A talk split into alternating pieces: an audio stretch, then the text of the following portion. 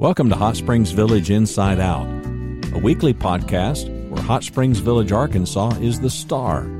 Join me, Randy Cantrell, and my co host Dennis Simpson as we discuss the history, facts, people, places, events, lots more surrounding Hot Springs Village, Arkansas. Visit the website at hotspringsvillageinsideout.com. Today's show is brought to you by Central Arkansas's favorite radio station, KVRE.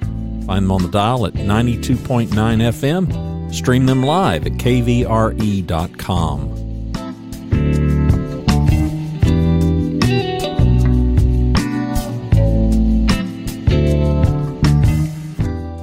Joining us from LifeNet, Tina Bell, Director of Recruitment and PR, and Matt Scroggins, Operations Manager. We talk about LifeNet inside Hot Springs Village. Enjoy. No, there isn't. We just hit the ground running. So go. We, uh, more ground running. Yeah. And another episode of Inside Out. We're glad to have you today. We have Miss Tina and Mr. Matt from LifeNet. And if you don't know who these people are and you don't know why we're having them on, that's good news. If you've met them, you'll be happy to tell us what happened, I promise. Uh, LifeNet is the uh, ambulatory service for Hot Springs Village, and we have a pretty special arrangement, I think. Uh, so, Matt or, or, or Tina, either one, give us an idea what is LifeNet, who owns it, who runs it, all that, and how do we pay for it? You say who we are, and I'll talk about how you pay for it. So, LifeNet's a nonprofit ambulance service. We operate out of three divisions in Arkansas in the Hot Springs Village Division, Hot Springs, and Malvern. We also operate in Texarkana, which is where our home base is at. We have multiple uh, different uh, entities with, or regions within Texas that LifeNet also has operations in. And we also have Stillwater, Oklahoma. So we're kind of spread out, but we are a fairly large ambulance service, uh, especially in Arkansas. Um, we operate three trucks out of Hot Springs Village. They're contracted with a paramedic and an EMT on each truck, sometimes two paramedics, uh, which is always an added bonus. And we staff them 24 hours a day, 365 days a year. Uh, I've started as the operations manager three weeks ago officially. So I'm there during the week. My phone pretty much 365, 24 7. So I am all over the right now, just meeting and greeting and and uh, letting everybody know who we are. And then, so, as far as our unique um, arrangement with Hot Springs Village uh, to provide ambulance service at the ALS level, which is advanced life support, that's where we talk about there's a paramedic on every truck to provide that level of service with three units in the village, there's just not enough call volume to support those three units. So the POA entered into what we call a resident benefit program in essence with us. And to support that, every member of the POA pays on their water bill a small fee. It's an ambulance service fee. And that goes to pay a subsidy that covers about 40 to 50% of our operating costs in the village. The other half of our operating costs is paid by when we build the insurance or if you have to utilize us, those types of things. One of the misconceptions in the village is that if you have to be transported by the ambulance, it's free. You'll never get a bill. And that's not true because of what we just talked about, right? So half of half of our money comes from from in essence um, the the resident benefit plan. The other half comes from the being paid for the services that we provide. So what we do basically, if you live in the village and you get transported, we're going to bill your insurance, Medicare, Medicaid, your your insurance. If for some reason that claim is denied, so sometimes insurance may be denied, it's not medically necessary, we're going to help you appeal it. But if it continues to be denied, you're still responsible for that claim. But what we do is re- reduce your responsibility by 40%. The same is true if you don't have any insurance. We're going to reduce your responsibility by 40%. Now, here's the really good news. If your insurance pays anything at all, even a penny, you're not going to see a bill from us. Now, let me give you one little caveat to that. If that one little caveat is every now and then a bill may slip through. And so we always tell people if it slips through, all you have to do is call our billing department and we're going to get it fixed. There is always that one little element of you know, human error that could hit, hit from every now and then. But our our biggest priority is to take care take care of people. Randy, I'm leaving it for you because there's the, a uh, million uh, questions. I, well, I, yeah. you know, and my first one would be, and I don't guess there's a typical, but I'll phrase it that way. If there is a typical destination, I mean, where where are we typically taking these people to, and how how far away are we taking them? Are we taking them just facilities inside the village? Or are we taking them elsewhere? We have to take you to the closest, most appropriate medical facility. Primarily, that is going to be CHI St. Vincent or National Park Hospital in Hot Springs. There are some rare occasions. There are some residents that have uh, local physicians that live on the east side of the village that are in Saline County. Uh, we also offer services to uh, Saline Memorial and Benton, and there's a new heart hospital, it's Encore in Bryant, that we will also transport you to as well. So there's four different hospitals that we can directly transport you to. But we can't transport you within the village. We have to take you to a, a hospital. Well, what are some of the unique challenges of being in the village? I, I think I had heard something about uh, getting an appointment every Friday, or uh, getting a call every Friday afternoon about the same time to a, a candidate uh, to a client. Is that correct? Say that. Again.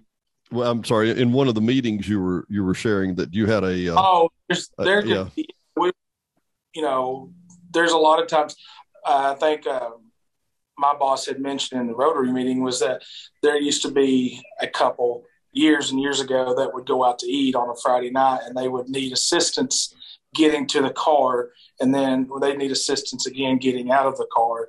And that was a use of public resource. They would call an ambulance to come help them with a public assist. Um, what Ronnie was describing that night was that about 45 to 50 percent of our call volume is of a public assist nature or lift assist. Uh, our transport rate, especially with COVID, has gone up but our transport rate has either stayed the same or gone down because most people are a either fearful of going to the hospital or b they're just wanting to be checked out or uh, and refuse to go with us yeah. which is not i mean we encourage them always to go to the hospital but some people are just very fearful and don't want to go i will stress kind of piggybacking off of what he's saying um, we're working on trying to get some more education out to the community on how to prevent falls because in Hot Springs Village, just by the nature of the demographics, that tends to be we see a lot more lift assist calls there. And so we recognize we need to do some education to try to help the community. So that's something we're working on for later this year that we're hoping to roll out.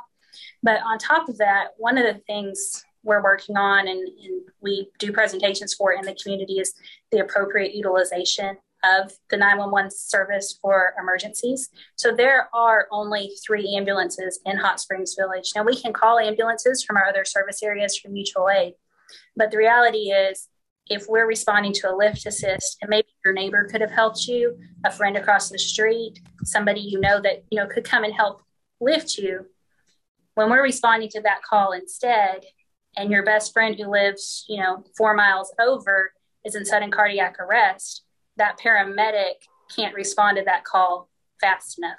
I'm not saying that happens all the time, but that's part of the thing that we try to do to provide that public education is, you know, if it's a traumatic injury, if you can't walk to the ambulance, if um, you're it's a heart issue, if you need oxygen, any of those types of things where we can respond and provide that advanced life support level care, call us.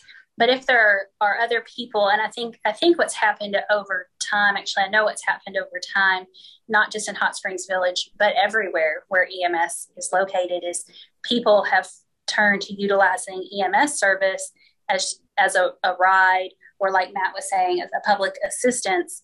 And unfortunately, um, it, it ties up the, the system for the resources it was really utilized for. And so that's one of the things we really try to provide that public education on.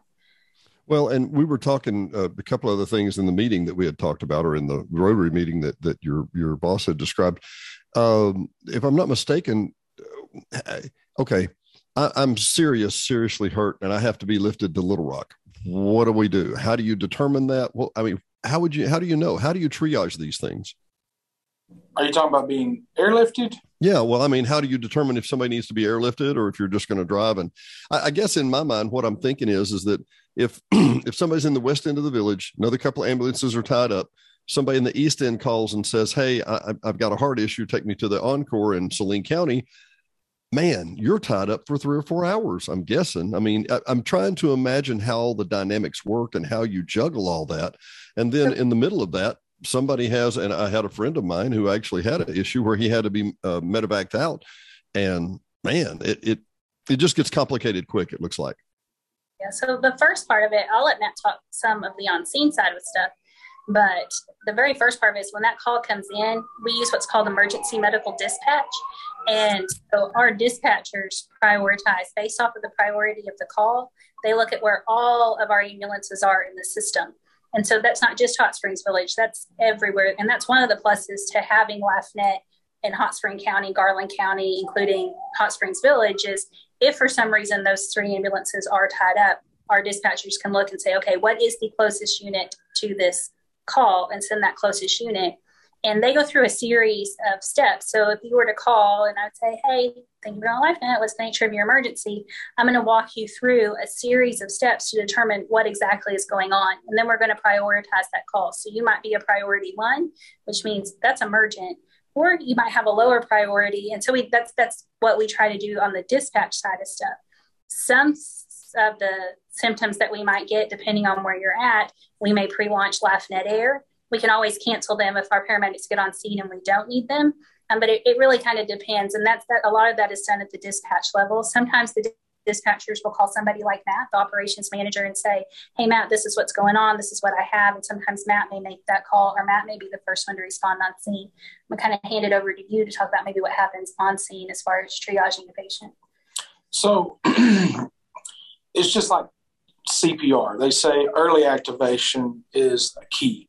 Well, when you're talking about airlifting a patient to Hot Springs or to Little Rock, um, these are of time sensitive things. So if you're having a stroke, you know, there's guidelines of so many hours before you can get the clot busting medicine uh, to reverse the strokes. You know, the heart attacks. There's some, you know, time is muscle and time is, you know, tissue and things like that. So where we want to get you to the appropriate facility that can handle your type of emergency.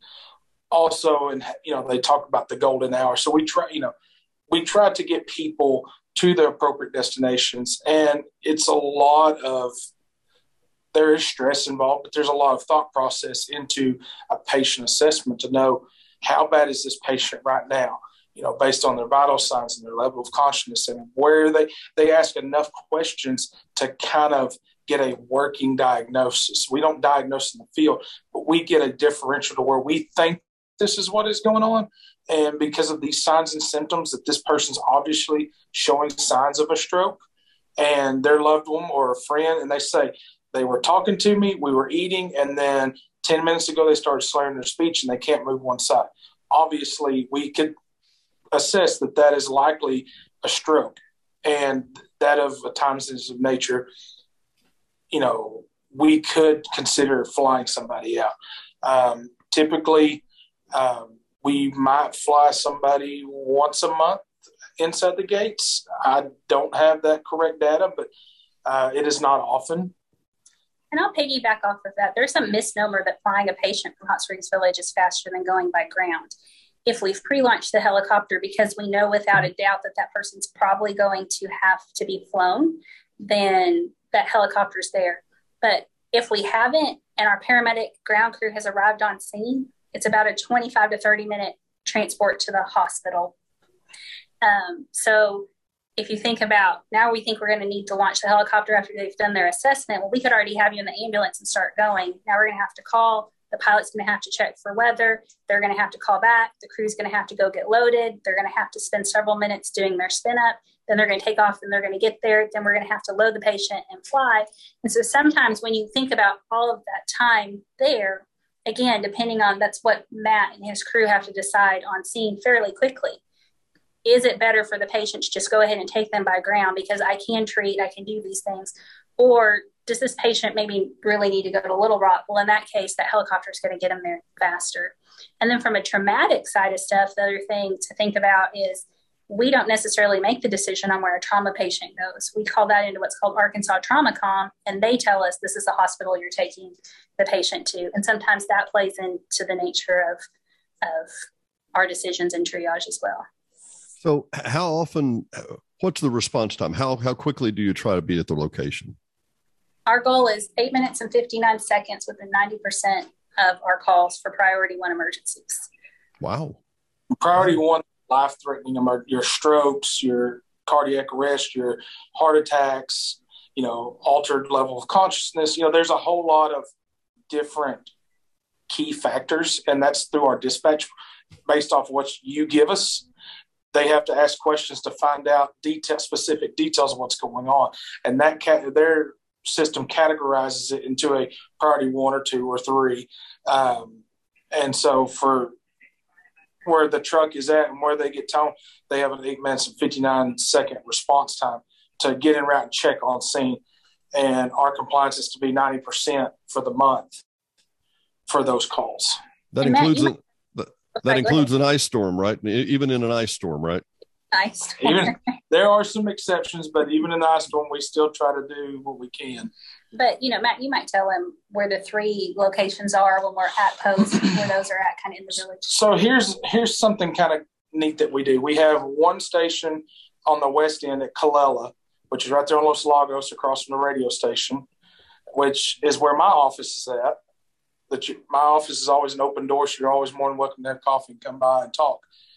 But we keep uh, Medic 17, which is our Colella truck there. We also have Medic 18, which is at our Cortez station, and they share the house with the fire department at Cortez, at 110 Cortez, I believe. Um, we also have a Balboa's truck, which is coordinating with the fire department there across from Balboa Baptist. And all three of those trucks are housed when they're not on calls. If they are both out, we always post the single truck in the middle of the village. So if two of the trucks go out, of the outlying areas or vice versa, or whichever rotation, the single truck will go post until another truck comes back inside the gates and then they can go back to their post. We call it system status management. So basically, we're moving ambulances around the best that we can to serve all of the residents um, based off of what's going on. I mean, in the perfect world, all three ambulances would be available all the time, but you know, inevitably all three ambulances get a call at the same time, uh-huh. or two of them get a call at the same time. And so we want to be as centrally located as possible to service everybody. What percent of the, of the calls that you get are lift and assist, or calls that you that in y'all's judgment could have could have been better satisfied with a lesser resource than you guys? I think the the better way to word that is probably I think you said earlier about fifty percent of our calls are of the public assist nature. Okay. So um, it may not necessarily be that there's a, a, better resource. I mean, if you don't have a neighbor, you don't have a friend, but sometimes I think we're just, people have just gotten so dependent on, we'll call 911 for this, and they haven't thought outside of, I mean, you know, when, yeah. when I was, was not uncommon for us to all know all of our neighbors. And you would pick up the phone and you know, call your neighbor if you needed something. And now a lot of that is, I think. Well, I worded it that way on purpose because part of what we, we would hope to do is help you guys get the word out. And I realize that you're going to do this educational initiative later in the year, but I did that to tee up this. So what can we do if we, we realize that we've got, we've got neighbors, maybe we know or we don't know of their health issues, but I'm thinking particularly even of the kids, I say kids, the children, adult children in the village who mom and dad live down the street. Um, I mean, it's a pretty safe bet. You know, by the time by the time we we reach our 80s, we're definitely at much higher risk than if we're in our 50s or 60s. Uh, we Dennis and I know a number of people who uh, we talked. We had beverages with a listener just uh, a month or so ago. You know, and he talked about a 94 year old widow who lived in their cul-de-sac and you know they all kind of chip in and help her i mean they they roll her trash out to the street and they roll the trash back after it's been picked up and that sort of thing so what are some things that villagers could do you know, to help their neighbors or help their family that wouldn't tie you guys up and cause a problem for somebody that might be in much more desperate need of your service. I think it's exactly what you just said. Get to know your neighbors, you know, and let them know, hey, these are typically the times when I'm home. If you need something, if if if you fall, if you whatever, call me first. You know, I, th- I think that's that would be a huge huge help. Um, and then I think it's just really understanding again that appropriate use of the resources and really thinking through if if I'm calling that ambulance and I could have gone by car or somebody else maybe could have taken me or did I really need to go to the emergency room? Could I have gone to a clinic in the village that somebody could have taken me to? Now, on the flip side, we don't want to deter people from calling because now they're going, I don't really know. If you think it's an emergency, call us. We want to come and help. Um, one of the things that we really saw during COVID was people would call us because they were just scared. They were, like he was saying earlier, I'm scared to go to the hospital and I don't know what else to do. So maybe the paramedic can come and talk to me. Or maybe I'm a diabetic and I think my, my blood sugar's gotten too high and I don't really, that, that could be a very serious thing. So maybe that's not the, the best example, but they just have us come out and do welfare checks. Well, there are other places within the village that can actually do those welfare checks. If, if you really truly have no intention of going to the emergency room, that's our job. Our job is to take care of you in an emergency and take you to the emergency room. And so I think part of it, you know, what can you do to help? If you're listening to it, help us provide that education in the community. And then the other side is be a resource for your friend and neighbor. We're not trying to get out of work, but we want to make sure that our resources are available when people actually need them. Yeah, and, we've had Chief Middleton on the show a few times, and Chief Middleton, you know, urges villagers, and he has even on our podcast twice, you know, to call them, call them. I mean, if you need help, you know so i mean I, don't know dennis. I mean that's that she was answering that. That was my first thought is man pick up the phone and call call the the police department inside the village. I mean they when, they are at your service. Yeah when you call 911 it's going to go to the police department first as long as you tell people you're that's that's one of the, the best things that you can do. If you live in hot springs village and you call 911 that's the first thing you should say. I live in Hot Springs Village, Arkansas, and this is the nature of my emergency. That way, it can be transferred back to Chief Middleton's team, their dispatch team. They're called the Public Safety Answering Point, and they're going to figure out what's going on. Now, if you say you need a lift assist, that's considered a medical emergency. It's going to be sent to LifeNet, um, and that's not necessarily the police department's job. We're not going to try to pass that on to them. I think you know if I'm going to pa- encourage you to utilize other resources, my encouragement is going to be, you know, if you have friends and neighbors, if you don't have anybody else, call us. We are, you know, there to help and we want to help people. Just recognize that if there is somebody else that can help you, we would rather keep those resources available for the emergencies. Well, to our listeners and viewers, I want to make a comment, and that is we, the, the dynamics are, are, not lost on anybody here. And we're talking about the, the greatest generation as a rule, Randy, we're, we're, that, that is the, is the 80 and 90 plus. Uh, they don't ask people for help. They don't ask. So, neighbors, if you're listening, go and offer your help. Go and say, "Hey, I'm across the street. How you want me to help you with that trash? Or you know, if you have anything, give me a call. I'll be happy to come see." If, if here to the person, to the person, I do not know a person in the village when asked for help that would not readily help you immediately. But the oldest generation, the greatest generation, is not going to ask. That, that's you know, not their their way. I'm going to piggyback off of that. I was listening to a different podcast on my way here. I know you're surprised. You're not the only podcast you listen to, but I was listening to another podcast on the way here today. And they were talking about a study that they had done on people being lonely. And I know this may sound surprising, but it is not uncommon for us to get a phone call just because somebody is lonely. And it may be by the time we get there, we may be the only person they have seen in a week and a half or two weeks. And mm-hmm. so when you say, anyway, they talk about there are actually companies out there. I thought, man, this is genius they, they are they are finding ways to get people to pay them and they're hiring college students to go out and basically be friends. And they have seen the overall health of, of these people go up.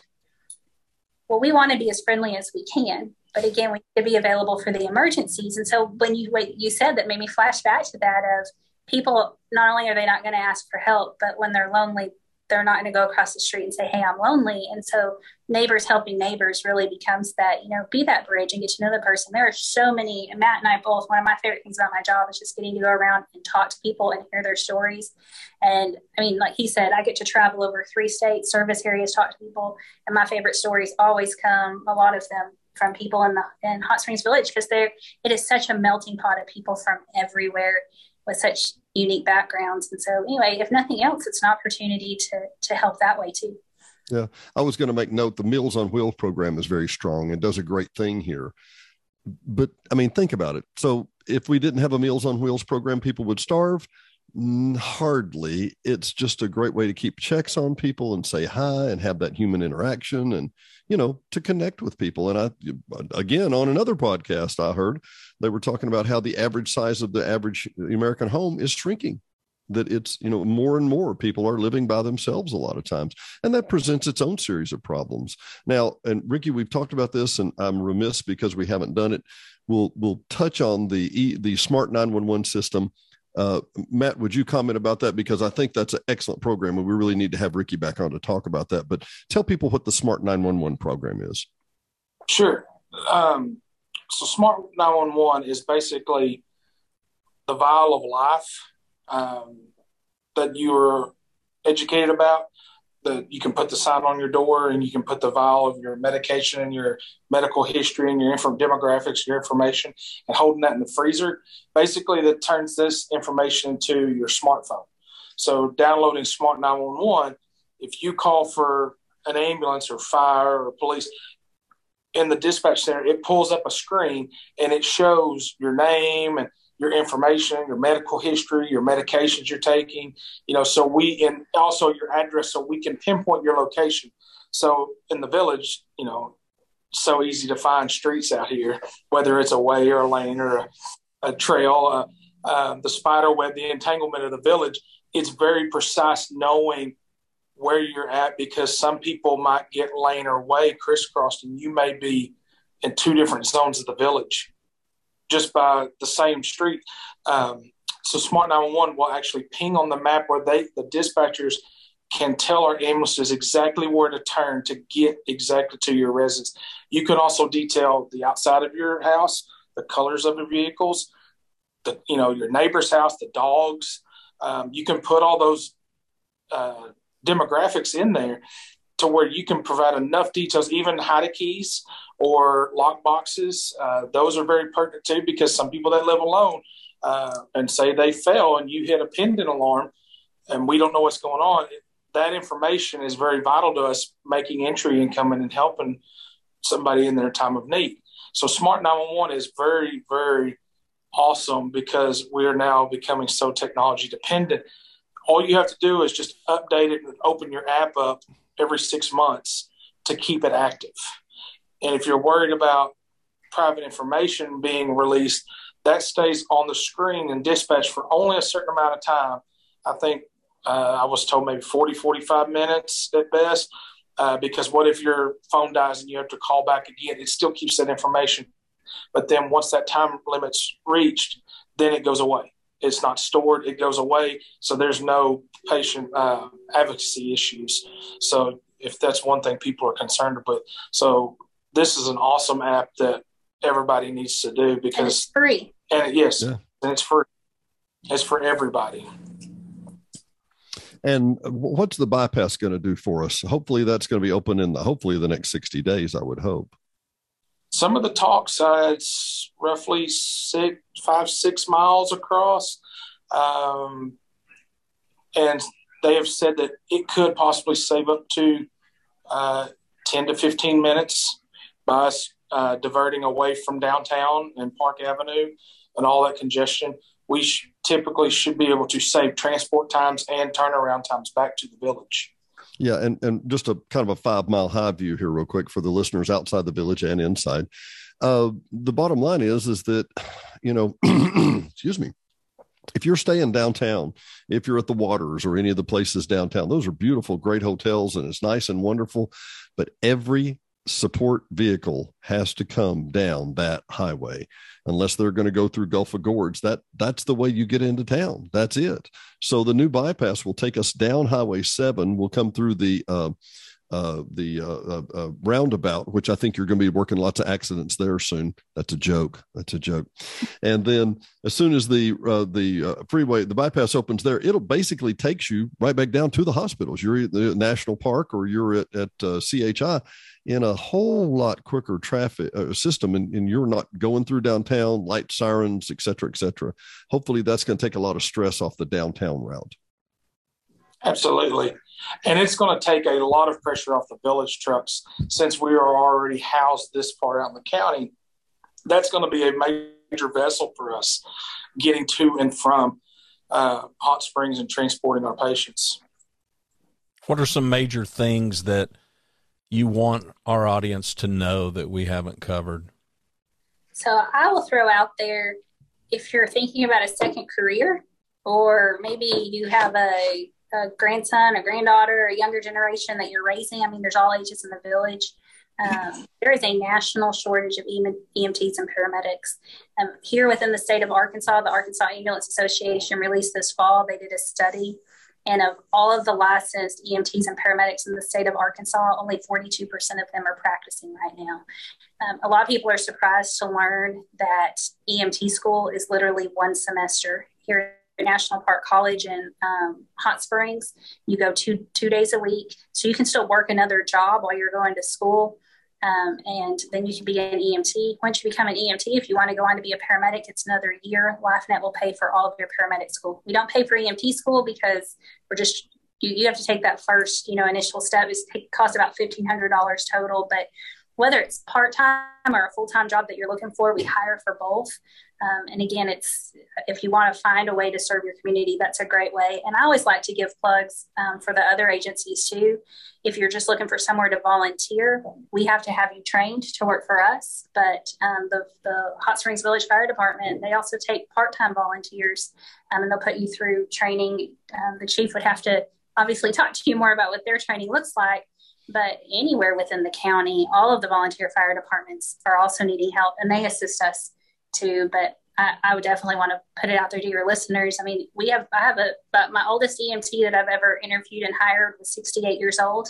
Um, he just, once he retired, he wanted to serve the community. So he went to EMT school and, and he was solid. He did it for us for about two years and then, you know, um, decided he really wanted to go back to retired life. But it's it's not uncommon for it to be a second career for people. So if people are interested, they can reach out to me, and I would love to help help talk them through that process.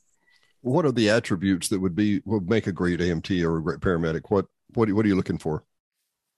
Uh, I think you have to have a heart for serving others. Uh, you have to be humble because you see a whole lot of different things, and it, it's literally a career all about serving other people. Um, you have to have drive. I think you have to you have to teamwork is another big thing. Mm-hmm. You work in a team. Um, I think you have to be people smart. So you have to really understand that we're dealing with people on their worst day. And sometimes we also work in partners. And sometimes, you know, I, I come to work some days and I am the happiest person on earth. And other days I rolled out of bed and grumpy bear showed up, you know, and and so, uh, but you have to always show up as as the happy person at work because you're seeing people on the worst days of their life, and you interact with every single personality. Um, and I, I often tell people if you can answer this question, if and I don't want the answer, but internally think it. Am I the type of person that can leave work at work, or am I the type of person that takes what happened at work home with me and I just can't let go? If you're the type of person that can leave work at work, you're going to be great at this position. If you're the type of person, because again, we see a lot of different stuff and we go home every single day and our paramedics and even our dispatchers can say, I know I made positive differences in the lives of every single person I saw. And that's the rewarding part of what we do. But there's that tough part too. And so I'll actually, you know, that's a conversation I have because I do career coaching for our for people that are looking at EMT or paramedic. That's one of the conversations we have in depth. And some people I'll talk out of the career, and other people I'm like, you are the perfect fit for this. So I think I don't know. Is there anything you'd add? I think you did, did it well.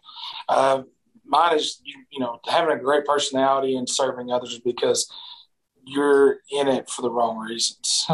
because people are, trusting you and that's what i love about the village. You know they're super respectful because a lot of them are retired professionals and they understand that we're professionals as well.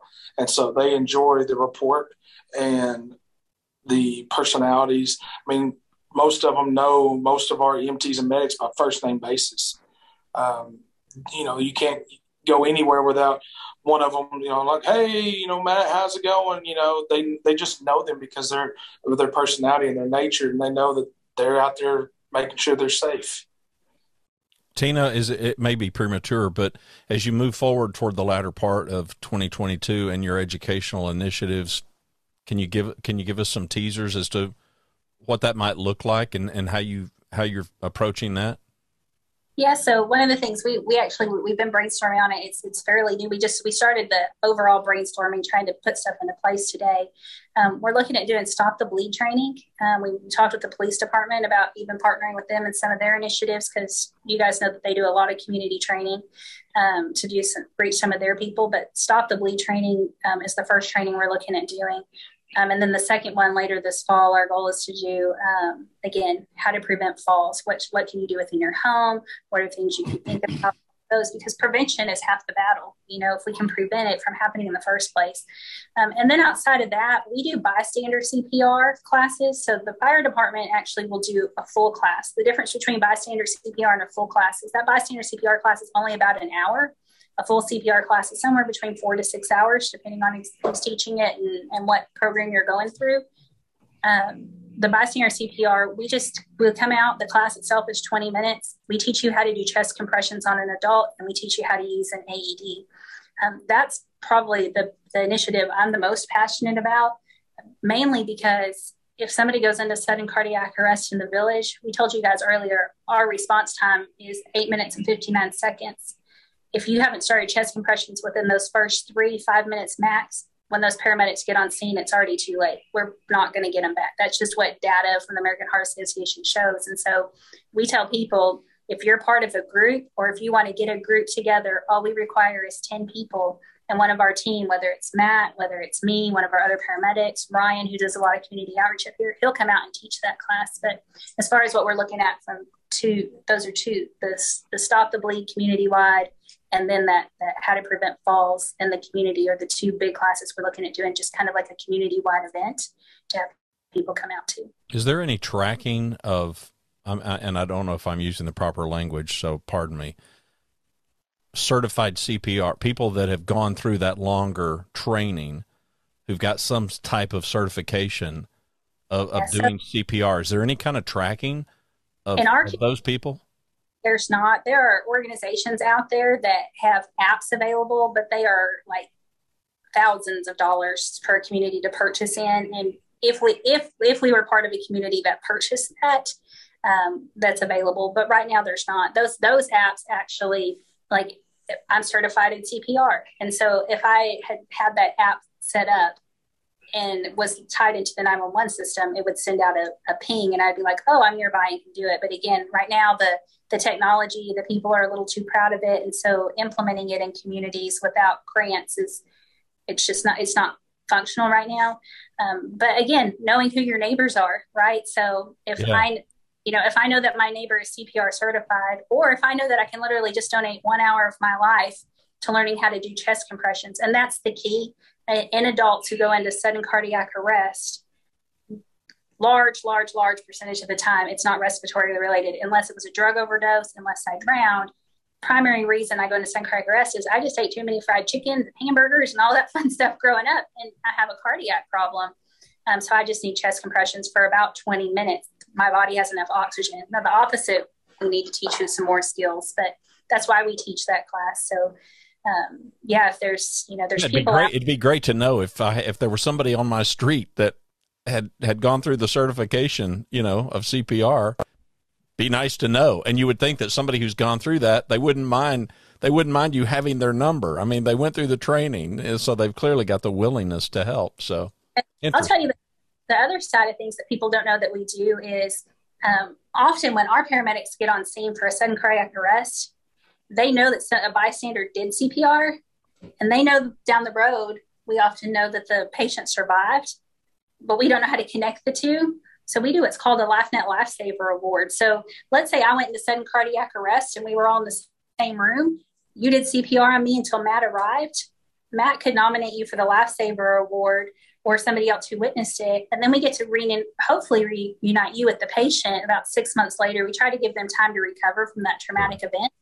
Um, that's one of my very favorite things to do. But a lot of the times, it's one of my favorite things to do because you get to hear those stories of, I was in the right place at the right time, you know. But again, it's because somebody took the time to learn and not just learn the skill. I tell people CPR is like riding a bicycle. If you don't practice it, you don't remember it. You know, it's one of my favorite stories is repeatedly I will see people who they haven't done it and they go to do CPR on the belly button. And I tell people, when you say the Pledge of Allegiance, where's the heart? You know, but it's because for us, it's, you know, if you've gone through CPR training, you know, naturally my hand just goes here and this is how fast I push and this is how my, because it's muscle memory. And I tell people anytime you see a mannequin that somebody's doing CPR on, you start practicing.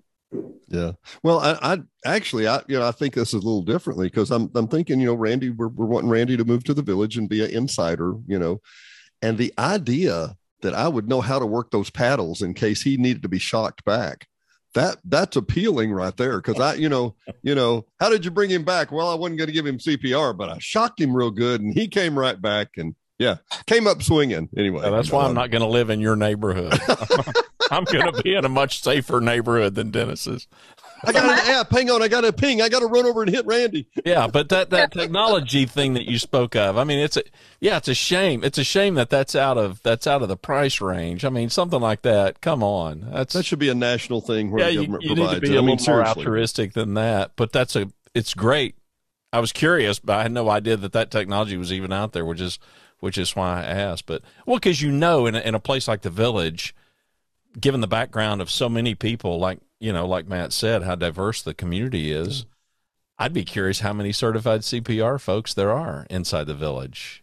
I, I would, I bet it's a decent number. I bet it is. I could be wrong, but I bet it's a decent number. Yeah. We need to mm-hmm. marshal these people together. I, like I said, I'm with you, Randy. I had no idea there was even an app like that, and I would think, especially, well, okay, the stats that I've heard, the stats that I've heard, where's the safest place to have a heart attack in North America? You have any idea? I don't. Casino casinos.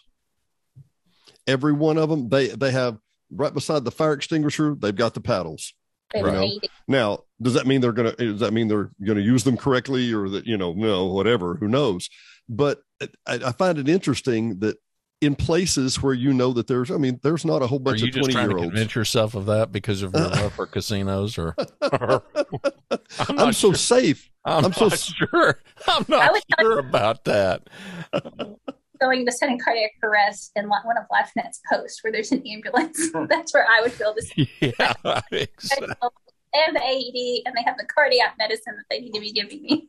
Yeah, I would like to be visiting somebody in a cardiac unit of a hospital, and Yeah. and then have it happen to me. So. Yeah, yeah, yeah. Well, Randy, I know this is a different time, and we have some other things to talk about here a little on, later on. But do, do we have enough lightning round for for Matt and and Tina? Uh, we can't. I mean, we can. It's it's it's up it's up it's up to them. I, you know, I I wasn't Well- going to try to bur- burden them with it. This is the fun part of the show, guys. Well, bef- before we go there, real quick, I want Matt to talk or, or, or Tina to talk. As I understand it, the, the your contract is coming up for renewal this year. Is that what I understand? Yes, at the end of December. Okay, so have we had a contract renewal lately, or or how, how have we been doing that? That's a great question that I don't think either one of us are well versed in because we haven't. He's three weeks into his position. I've been with us for four years. Um, Okay, you know, if people want to know how can you support that, if you've been happy with the service that you have provided, let the POA know that. You know, Okay. um, we we are we love being part of Hot Springs Village. Uh, we love what we do. Um, we're dedicated to being part of that community. Hope hope that you know we're there for years to come. We have no intentions of not being be not not, not being Well, this is one of those services, and I wanted to just make my own interjection here. This is one of those services that I'm not always fond of having the lowest cost provider, if you know what I mean. Uh, I know you guys have been here for decade, decades and have done a fantastic job.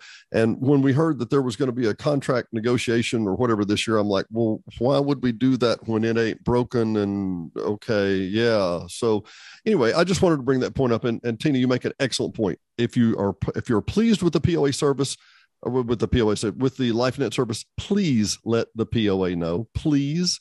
Uh, that that's going to be a big factor, I believe, and I think the board and the staff needs to know that they're doing a great job. I mean, eight minutes and 59 seconds outside inside of 510 miles of roads inside the village.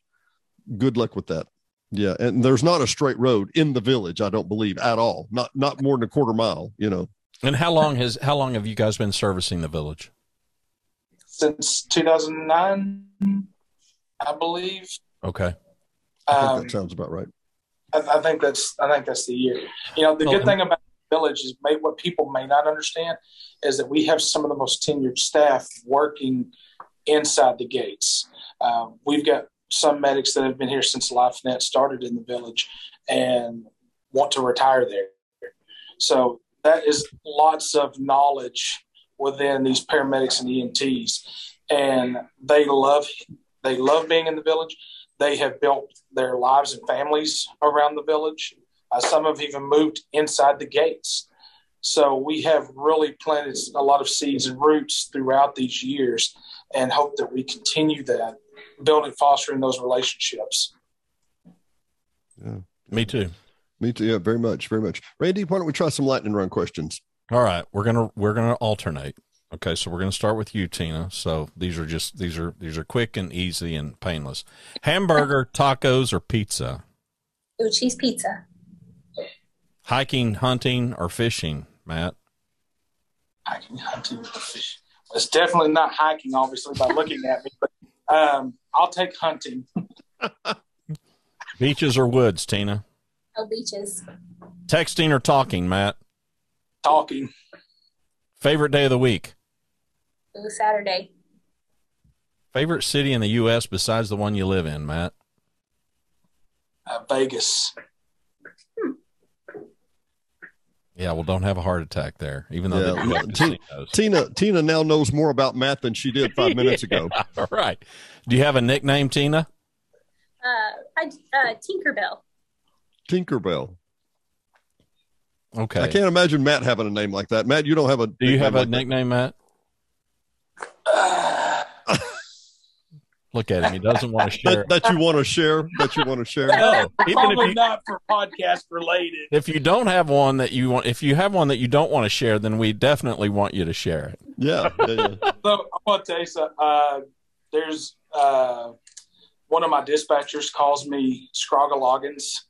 Don't ask me why. She calls me Scrogaloggins. One of my dispatchers.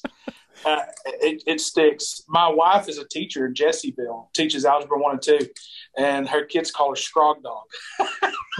yeah, that sounds. I've been like... called that before two years ago, but it's you know they just base it around your last name, and it's yeah. all for fun. I like it. I like it. Okay, Tina, current favorite band or musician? Oh, uh, Tasha Layton. Who? Who? She's a Christian singer. I, I know. I didn't. What's her name? What's her name again? Tasha Layton. Look what you've done. That's my favorite song right now. Well, I'm going to have to look that up. Yeah. yeah. All right. I got to give you that, Matt. I got to give you that question. Favorite Who's musician my- or band? Um, Garth Brooks or George Strait. All right. Here for both of you. You got an hour to do nothing. What are you going to do?